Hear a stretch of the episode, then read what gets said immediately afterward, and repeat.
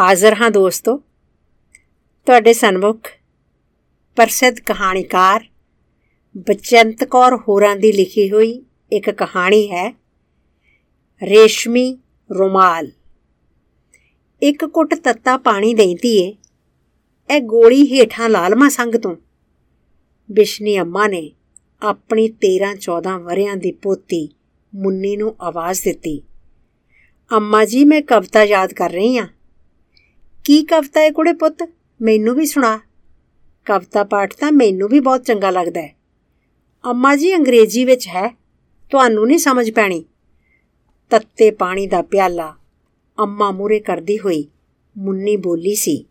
ਤੇ ਇਸ ਦੇ ਨਾਲ ਹੀ ਦੋ ਗੋਲੀਆਂ ਤੇ ਇੱਕ ਵੱਡਾ ਸਾਰਾ ਕੈਪਸੂਲ ਉਸ ਨੇ ਆਪਣੀ ਅੰਮਾ ਦੀ ਹਥੇਲੀ ਉੱਤੇ ਰੱਖ ਦਿੱਤਾ। ਬਿਸ਼ਨੀ ਅੰਮਾ ਹੁਣ ਰਜਾਈ ਮੂੰਹ ਤੋਂ ਪਰਾਂ ਕਰਦੀ ਹੋਈ ਪਿਛਲੀ ਖਲੇਪੜ ਲੱਥੀ ਕੰਧ ਨੂੰ ਢਾਸਣਾ ਲਾ ਕੇ ਮੰਜੇ ਉੱਤੇ ਉੱਠ ਕੇ ਬੈਠ ਗਈ। ਉਸ ਦੇ ਬੁੱਲ ਸੁੱਕ ਕੇ ਪੇਪੜੀ ਬਣੇ ਪਏ ਸਨ ਤੇ ਉਸ ਦੀਆਂ ਅੱਖਾਂ ਵਿੱਚੋਂ ਵਹਿੰਦਾ ਨੀਰ ਉਸ ਦੇ ਸਮੁੱਚੇ ਆਪੇ ਨੂੰ ਠਾਰਦਾ ਜਾ ਰਿਹਾ ਸੀ।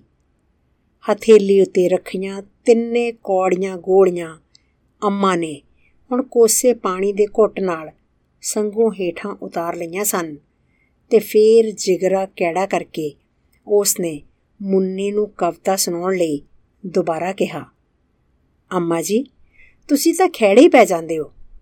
ਇਹ ਅੰਗਰੇਜ਼ੀ ਦੇ ਕਵੀ ਵੈਨ ਜੌਨਸਨ ਦੀ ਪੋਇਮ ਹੈ, ਲਿਲੀ ਫਲਾਵਰ। ਤੁਹਾਨੂੰ ਨਹੀਂ ਸਮਝ ਆਉਣੀ? Lily flower? ਪੁੱਤ, ਤੂੰ ਮੈਨੂੰ ਇਸ ਦਾ ਭਾਵ ਤਾਂ ਸਮਝਾ ਸਕਦੀ ਹੈ ਨਾ? ਬਚਪਨ ਵਿੱਚ ਮੈਨੂੰ ਵੀ ਪੜਨ ਦਾ ਬਹੁਤ ਸ਼ੌਕ ਸੀ ਪੁੱਤ। ਪਰ ਪਰ ਅੰਮਾ ਜੀ, ਤੁਸੀਂ ਕੀ ਲੈਣਾ ਕਵਿਤਾ ਤੋਂ? ਸੌਂ ਜਾਓ ਦੋ ਘੜੀ ਆਰਾਮ ਨਾਲ। ਤੁਹਾਡੀ ਖਾਂਸੀ ਨੂੰ ਆਰਾਮ ਆ ਜਾਊ ਸੌਂ ਕੇ। ਧੀਏ, ਨੀਂਦ ਤਾਂ ਮੈਨੂੰ ਰਾਤਾਂ ਨੂੰ ਵੀ ਨਹੀਂ ਆਉਂਦੀ। ਦਿਨ 'ਚ ਭਲਾ ਕਿਵੇਂ ਆਉ ਤੂੰ ਸੁਣਾ ਮੇਰੀ ਧੀ ਕੁਛ ਮੈਨੂੰ ਪੜ ਕੇ। ਬਿਸ਼ਨੀ ਅੰਮਾ ਨੂੰ ਬਚਪਨ ਤੋਂ ਹੀ ਕਵਿਤਾ ਪਾਠ ਅਤੇ ਕਵਿਤਾ ਸੁਣਨ ਦਾ ਸ਼ੌਕ ਰਿਹਾ ਸੀ। ਅੱਛਾ, ਸੁਣੋ। ਕਵਿਤਾ ਦਾ ਅਰਥ ਹੈ ਕਿ ਜ਼ਿੰਦਗੀ ਭਾਵੇਂ ਛੋਟੀ ਹੀ ਹੋਵੇ, ਪਰ ਮੰਤਵ ਮਹਾਨ ਹੋਣੇ ਚਾਹੀਦੇ ਹਨ। ਜਿਵੇਂ ਇੱਕ ਫੁੱਲ ਹੈ ਜਿਸ ਦਾ ਨਾਮ ਹੈ ਲਿੱਲੀ। ਸਵੇਰੇ ਖਿੜਦਾ ਆ ਤੇ ਸ਼ਾਮੀ ਮੁੱਕ ਜਾਂਦਾ ਹੈ। ਪਰ ਜਿੰਨਾ ਚਿਰ ਖਿੜਿਆ ਰਹਿੰਦਾ ਹੈ, ਸਭ ਨੂੰ ਖੁਸ਼ਬੂਆਂ ਵੰਡਦਾ ਹੈ। ਇਹ ਤਾਂ ਬੜੀ ਚੰਗੀ ਕਵਿਤਾ ਹੈ ਪੁੱਤ। ਆਪਣੀਆਂ ਬੁਝੀਆਂ ਬੁਝੀਆਂ ਅੱਖਾਂ ਨੂੰ ਆਪਣੀ ਸੱਜੀ ਹਥੇਲੀ ਨਾਲ ਮਲਦਿਆਂ ਜਿਵੇਂ ਉਸਨੇ ਕੁਝ ਢੂੰਡਣਾ ਚਾਹਿਆ, ਅਚਾਨਕ ਸਾਹਮਣੀ ਪੱਕੀ ਕੰਧ ਉੱਤੇ ਆਈ ਸਿੱਲ ਕਾਰਨ ਇੱਕ ਚਟਾਕ ਪ੍ਰਸ਼ਨ ਚਿੰਨ ਬਣ ਕੇ ਉਸ ਦੇ ਸਾਹਮਣੇ ਉਗੜ ਆਇਆ ਸੀ। ਪੂਰੇ ਇੱਕ ਘੱਟ 80 ਵਰਿਆਂ ਦੀ ਉਮਰ ਹੋ ਚੁੱਕੀ ਸੀ ਉਸ ਦੀ। ਜ਼ਿੰਦਗੀ ਦੁਆਲੇ ਰੁੱਤਾਂ ਦੇ ਅਣਗਿਣਤ ਗੇੜ ਉਸ ਨੂੰ ਸ਼ੂ ਸ਼ੂ ਕੇ ਲੰਘ ਗਏ ਸਨ। ਪਿਛਨੀ ਅੰਮਾ ਅਜੇ ਵੀ ਅਣਬੁਝੀ ਬੱਤੀ ਦੀ ਤਰ੍ਹਾਂ ਬਲ ਰਹੀ ਸੀ, ਜਿਸ ਵਿੱਚੋਂ ਤੇਲ ਮੁੱਢ ਤੋਂ ਹੀ ਮੁੱਕ ਗਿਆ ਸੀ। ਕੀ ਵੱਡਾ ਕਰਮ ਕਮਾਇਆ ਸੀ ਉਸਨੇ? ਬਿਨਾ ਤੇਲ ਦੀ ਬੱਤੀ ਵਾਂਗ ਜਲ ਕੇ ਬਿਸ਼ਨੀ ਅੰਮਾ, ਮਾਨੀ ਮਨ ਆਪਣੇ ਆਪੇ ਬਾਰੇ ਸੋਚਣ ਲੱਗੀ। ਸਾਹਮਣੇ ਕੰਧ ਉਤਲਾ ਪ੍ਰਸ਼ਨ ਚਿੰਨ ਹੁਣ ਜਿਵੇਂ ਉਹਦੇ ਸਾਹਮਣੇ ਹੋਰ ਗੂੜਾ ਹੋ ਕੇ ਉਗੜ ਆਇਆ ਸੀ, ਯਾਦਾਂ ਦੀਆਂ ਤੰਦਾਂ ਦੀ ਉਧੇੜ ਬੁਣ ਵਿੱਚੋਂ। ਉਸਨੇ ਜ਼ਿੰਦਗੀ ਦੇ ਸਾਰੇ ਪੱਤਰੇ ਫਰੋਲੇ, ਚੜ੍ਹਦੀ ਜਵਾਨੀ ਤੋਂ ਲੈ ਕੇ ਬਿਰਧ ਅਵਸਥਾ ਤੱਕ। ਉਸ ਨੂੰ ਕੁਝ ਵੀ ਤਾਂ ਐਸਾ ਨਹੀਂ ਸੀ ਲੱਭਿਆ ਜਿਸ ਨੂੰ ਲੈ ਕੇ ਉਹ ਆਪਣੀ ਅੰਤਰ ਆਤਮਾ ਨੂੰ ਧੀਰਜ ਦੇ ਸਕੇ ਜਿਸ ਦਾ ਉਸ ਨੂੰ ਖੁਦ ਨੂੰ ਵੀ ਤੇ ਉਸ ਦੇ ਸਕੇ ਸੁਬੰਧੀਆਂ ਨੂੰ ਵੀ ਮਾਣ ਹੋਇਆ ਹੋਵੇ। ਰਜਾਈ ਦਾ ਪੱਲਾ ਪਰਾਂ ਹਟਾਉਂਦੀ ਬਿਸ਼ਨੀ ਅੰਮਾ ਜਿਵੇਂ ਕਿਸੇ ਡਰਾਉਣੇ ਸੁਪਨੇ ਨੂੰ ਦੇਖਦੀ ਹੋਈ ਧੁਰ ਅੰਦਰੋਂ ਕੰਬ ਕੇ ਰਹਿ ਗਈ ਸੀ।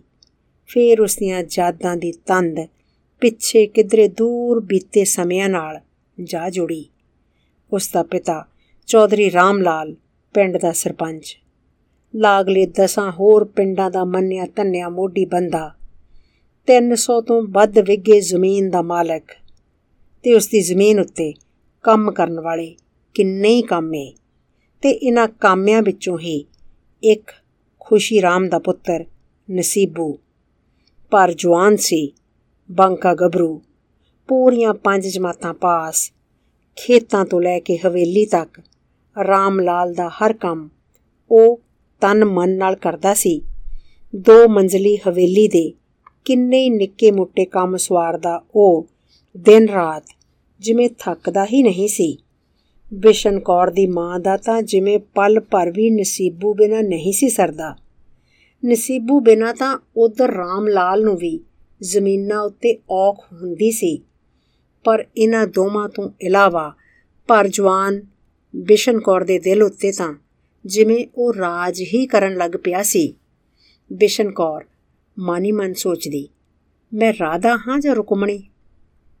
ਸਵੇਰ ਸਵੇਰੇ ਹਵੇਲੀ ਵਿੱਚ ਜਦੋਂ ਮੱਝਾਂ ਗਾਈਆਂ ਨੂੰ ਪੱਠੇ ਪਾਉਣ ਆਉਂਦਾ, ਤਾਂ ਦੂਰ ਖੜੀ ਬਿਸ਼ਨ ਕੌਰ ਉਸ ਨੂੰ ਓਲੇ ਹੋ ਹੋ ਨਿਹਾਰਦੀ ਨਾ ਥੱਕਦੀ ਤੇ ਉਸ ਨੂੰ ਲੱਗਦਾ, ਉਹ ਤਾਂ ਨਸੀਬੂ ਦੀ ਰਾਧਾ ਵੀ ਹੈ ਤੇ ਰੁਕਮਣੀ ਵੀ। ਜੋ ਵੀ ਸੀ ਉਹ ਹੈ ਤਾਂ ਸਰਪੰਚ ਰਾਮ ਲਾਲ ਦਾ ਕੰਮ ਆ। ਖੁਸ਼ੀ ਰਾਮ ਦਾ ਪੁੱਤ ਨਸੀਬੂ ਹੀ ਨਾ। ਸਰਪੰਚ ਦੇ ਟੱਬਰ ਦਾ ਅੰਗ ਤਾਂ ਉਹ ਕਦੇ ਵੀ ਨਹੀਂ ਸੀ ਬਣ ਸਕਦਾ। ਪਰ ਜਵਾਨ ਬਿਸ਼ਨ ਕੌਰ ਨੂੰ ਹੁਣ ਨਸੀਬੂ ਤੋਂ ਬਿਨਾ ਸਾਰੀ ਦੁਨੀਆ ਵਿੱਚ ਕੁਝ ਵੀ ਨਹੀਂ ਸੀ ਚੰਗਾ ਲੱਗਦਾ। ਦਿਨ ਰਾਤ ਘੜੀ ਪਲ ਉਸ ਦੀ ਆਤਮਾ ਨਸੀਬੂ ਦੇ ਅੰਗ ਸੰਗ ਘੁੰਮਦੀ ਰਹਿੰਦੀ।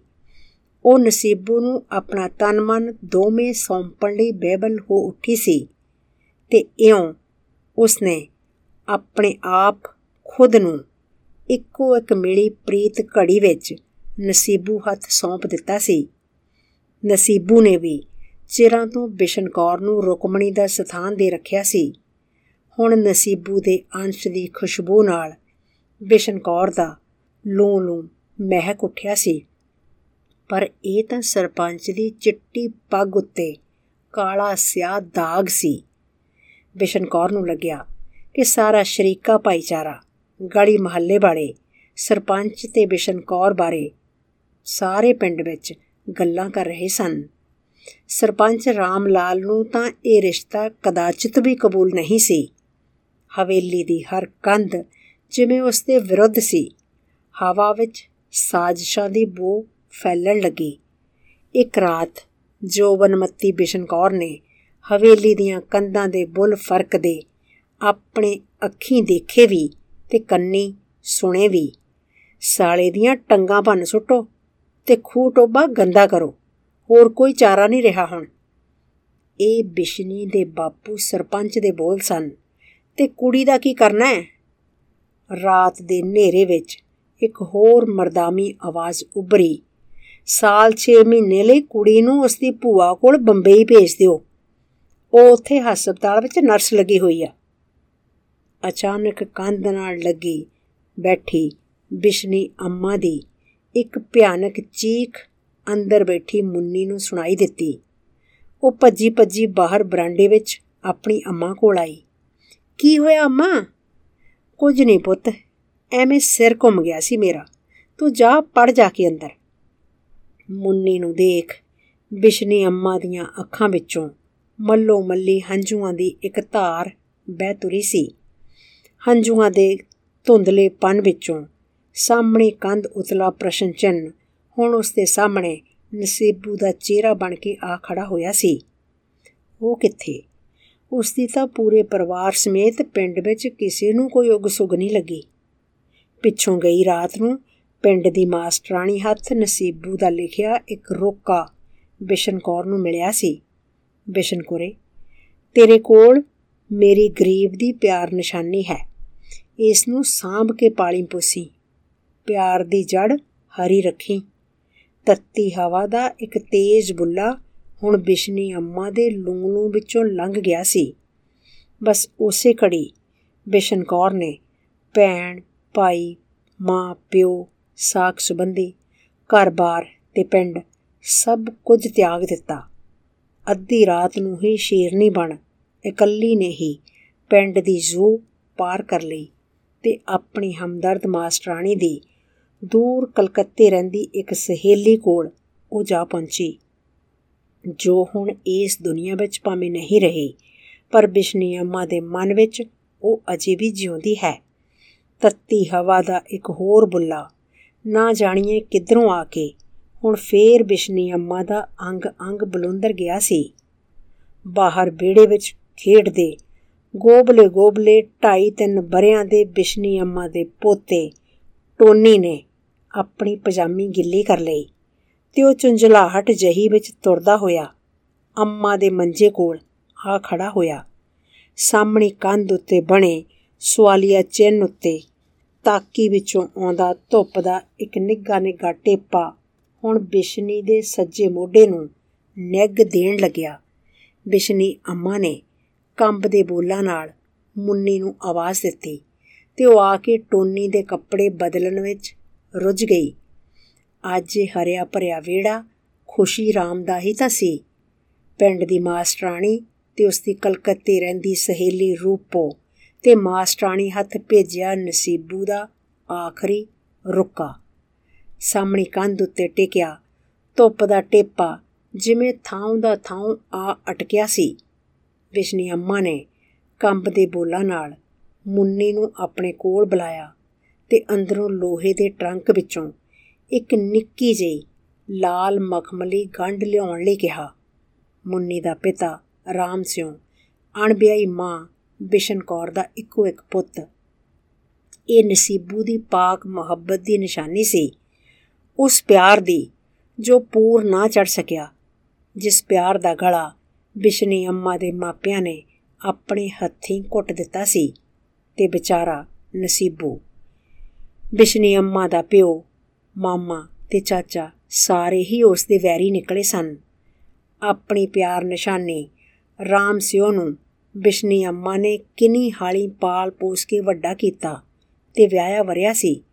ਫਲਸਰੂਪ ਅੱਜ ਉਸ ਦੇ ਪੋਤੇ ਪੋਤੀਆਂ, ਹੁਣ ਬਿਸ਼ਨੀ ਅੰਮਾ ਦੇ ਬੋਲ ਪੁੰਜੇ ਨਹੀਂ ਸੰ ਡਿੱਗਣ ਦਿੰਦੇ। ਪਰ ਜੇ ਕਿਤੇ ਅੱਜ ਰਾਮ ਸਿਉ ਦਾ ਪਿਤਾ ਹੁੰਦਾ ਤਾਂ ਆਪਣੇ ਖੁਸ਼ੀ ਬਸਦੇ ਟੱਬਰ ਨੂੰ ਦੇਖ ਜਿਵੇਂ ਫੁੱਲਿਆ ਨਾ ਸਮਾਉਂਦਾ। ਪਰ ਪਰ ਡੁੱਬੀ ਤਾਂ ਹੀ ਜੇ ਸਾਹ ਨਾ ਆਇਆ। ਚਾਣਚੱਕ ਬਿਸ਼ਨੀ ਅੰਮਾ ਦੇ ਤੁਰ ਅੰਦਰੋਂ ਇੱਕ ਠੰਡਾ ਸੀਤ ਹੌਕਾ ਨਿਕਲਿਆ। ਪਿੰਡ ਦੇ ਸਰਪੰਚ ਦਾ ਇੱਕ ਹੂਣਹਾਰ ਕਾਮਾ ਪੂਰੀਆਂ ਪੰਜ ਜਮਾਤਾਂ ਪਾਸ। ਪਰ ਸੀ ਤਾਂ ਜ਼ਿਮੀਦਾਰ ਦਾ ਕਾਮਾ ਹੀ ਨਾ। ਸ਼ਰੀਕਾਂ ਦੇ ਬੋਲ, ਭਾਈਚਾਰੇ 'ਚ ਪੱਗ ਦੀ ਲਾਜ। ਬਸ ਇਸੇ ਲਾਜ ਖਾਤਰ ਸਰਪੰਚ ਨੇ ਰਾਤੋਂ ਰਾਤ ਆਪਣੇ ਇਸ ਗਬਰੂ ਜਵਾਨ ਕਾਮੇ ਨਸੀਬੂ ਦੇ ਟੋਟੇ ਟੋਟੇ ਕਰਵਾ ਕੇ ਪਿੰਡ ਦੀ ਜੂ ਤੋਂ ਬਾਹਰ ਅੰਨੇ ਖੂਹ ਵਿੱਚ ਸੁਟਵਾ ਦਿੱਤੇ ਸਨ। ਕਿਸੇ ਨੂੰ ਕੰਨੋਂ ਕੰਨ ਖਬਰ ਨਹੀਂ ਸੀ ਹੋਈ। ਦੋ ਚਾਰ ਦਿਨ ਪਿੰਡ 'ਚ ਕੁਸਰ-ਮੁਸਰ ਹੋਈ। ਫੇਰ ਜਿਵੇਂ ਨਸੀਬੂ ਦੇ ਪੂਰੇ ਪਰਿਵਾਰ ਦਾ ਕਿਸੇ ਨੇ ਕਦੇ ਨਾਉ ਵੀ ਨਹੀਂ ਲਿਆ। ਰਾਤੋਂ ਰਾਤ ਪੈਂਡੀ ਨੇ ਸਗੋਂ ਪੂਰੇ ਜ਼ਿਲ੍ਹੇ ਤੋਂ ਹੀ ਬਾਹਰ ਖਦੇੜ ਦਿੱਤਾ ਗਿਆ ਸੀ। ਬਿਸ਼ਨੀ ਅੰਮਾ ਨੇ ਮਖਮਲ ਦੇ ਰੁਮਾਲ ਦੀ ਨਿੱਕੀ ਜਿਹੀ ਗੰਢ ਨੂੰ ਨਮਸਕਾਰਿਆ ਤੇ ਫੇਰ ਸਿਰ ਤੇ ਚੁੰਨੀ ਕਰਦਿਆਂ ਉਸ ਨੂੰ ਦੋਵੇਂ ਹੱਥਾਂ ਨਾਲ ਇਉਂ ਖੋਲਿਆ ਜਿਵੇਂ ਕੋਈ ਧਾਰਮਿਕ ਗ੍ਰੰਥ ਦੇ ਪੱਤਰੇ ਖੋਲਣ ਲੱਗਿਆ ਹੋਵੇ। ਕਾਗਜ਼ ਦਾ ਪੁਰਾਣਾ ਪੀਲਾ ਹੋ ਚੁੱਕਿਆ ਖਸਤਾ ਟੋਟਾ ਬਿਸ਼ਨੀ ਅੰਮਾ ਦੇ ਹੱਥਾਂ ਵਿੱਚ ਥਰ-ਥਰ ਕੰਬਣ ਲੱਗਾ। ਪਰ ਉਸਨੇ ਉਸ ਕਾਗਜ਼ ਦੇ ਟੁਕੜੇ ਨੂੰ ਆਪਣੀਆਂ ਅੱਖਾਂ ਨੂੰ ਲਾ ਕੇ ਸ਼ਰਧਾ ਨਾਲ ਨਮਸਕਾਰਿਆ, ਜਿਵੇਂ ਉਸ ਦਾ ਇਹ ਮਖਮਲੀ ਰੁਮਾਲ ਜਿਸ ਵਿੱਚ ਨਸੀਬੂ ਦੇ ਹੱਥੀਂ ਲਿਖਿਆ ਰੁੱਕਾ ਸੀ, ਕਿਸੇ ਕਸਤੂਰੀ ਦੀ ਸੁਗੰਧ ਨਾਲ ਭਰਿਆ ਹੋਇਆ ਹੋਵੇ। ਅੰਮਾ, ਕੀ ਹੈ ਮੁੰਨੀ ਨੇ ਅੰਮਾ ਨੂੰ ਪੁੱਛਿਆ। ਇਹ ਮੇਰਾ ਬੀਤਿਆ ਕੱਲ ਹੈ ਮੁੰਨੀ। ਮੇਰਾ ਲਿੱਲੀ ਫਲਾਵਰ ਇਹੀ ਆ ਪੁੱਤ। ਮੇਰਾ ਲਿੱਲੀ ਫਲਾਵਰ। ਸ਼ੁਕਰੀਆ ਦੋਸਤੋ।